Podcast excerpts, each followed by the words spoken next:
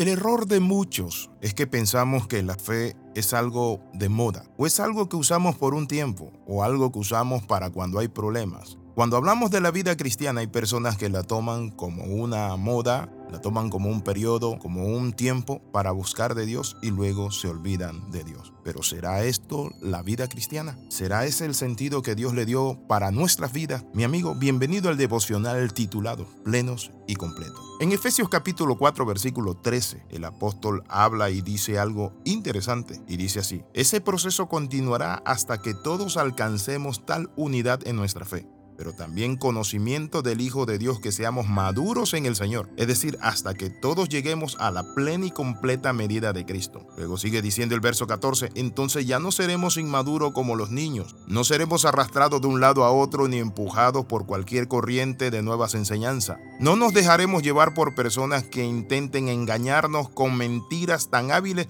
que parezcan la verdad. También sigue diciendo el verso 15. En cambio hablaremos la verdad con amor y así creceremos en todo sentido hasta parecernos más y más a Cristo, quien es la cabeza de su cuerpo, que es la iglesia. Según el diccionario, la palabra plenitud significa estado de una cosa o persona que ha alcanzado su momento de máxima perfección o desarrollo. Viene del vocablo latino plenitudo. Por eso Pablo dice que cuando nosotros crecemos, vamos acercándonos más y más a la estatura de la plenitud de Cristo. Una vez que una persona madura no actúa como un niño. Se imagina a un adulto con berrinche, rabietas, a un adulto que tenga chupeta en la boca, que se chupe el dedo. Para un niño es aceptable, pero para un adulto es algo ilógico, que evidencia un desorden mental o una crisis de identidad. De la misma manera, en la vida del espíritu, hay que madurar. Que conste que maduramos en nuestra vida por la fe y no en señales o manifestaciones o por ver o por sentir. Y cuando le hablo de esto es porque muchas veces nuestra fe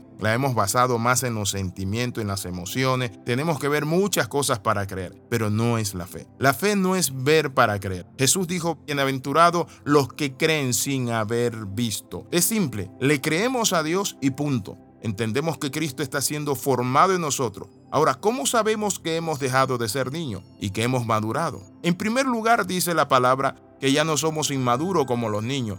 Un niño vive más por sus sentimientos, por sus emociones, por su gusto. Si usted le pone un cheque de un millón de dólares a un niño de 5 años y le pone un pastel de chocolate, ¿sabe qué va a pasar con el niño? Simplemente entre elegir el cheque de un millón de dólares, ¿saben qué va a elegir el niño? El pastel de chocolate o la golosina. Entonces tenemos que entender eso, que en segundo lugar no somos arrastrados por cualquier corriente de enseñanza o estrategia de error humano. No nos dejaremos llevar por personas que intenten engañarnos con mentiras tan hábiles que parezcan la verdad. Eso dice una de las versiones de la Biblia. Cuando vemos cumplirse en nosotros Efesios 4:13, encontramos que estamos hablando de un proceso. Y este proceso va a continuar hasta que todos alcancemos tal unidad de nuestra fe y el conocimiento del Hijo de Dios, que seamos maduros en el Señor. ¿Cómo va a crecer usted en el conocimiento del Señor Jesús si no va a la iglesia? No asiste. Y es allí donde nosotros somos preparados. Ahí está la escuela, ahí está el sentido, ahí están las clases, ahí están los maestros, ahí están los pastores, ahí están en función los dones del Espíritu Santo, pero también está en función el edificarnos mutuamente. Por eso las Sagradas Escrituras dice, uno tiene palabra profética, etcétera, etcétera, etcétera. Lo que la Biblia nos está diciendo es que necesitamos prepararnos y para prepararnos necesitamos ir a la iglesia. No lo podemos hacer por control remoto, crecemos en relación, crecemos cuando nos conectamos. Ahora en el proceso para madurar en la fe es llegar a la plena y completa medida de Cristo. Él es nuestro patrón, nuestro modelo, es nuestra medida. No competimos unos con otros, sino que vamos llenando la medida de Cristo.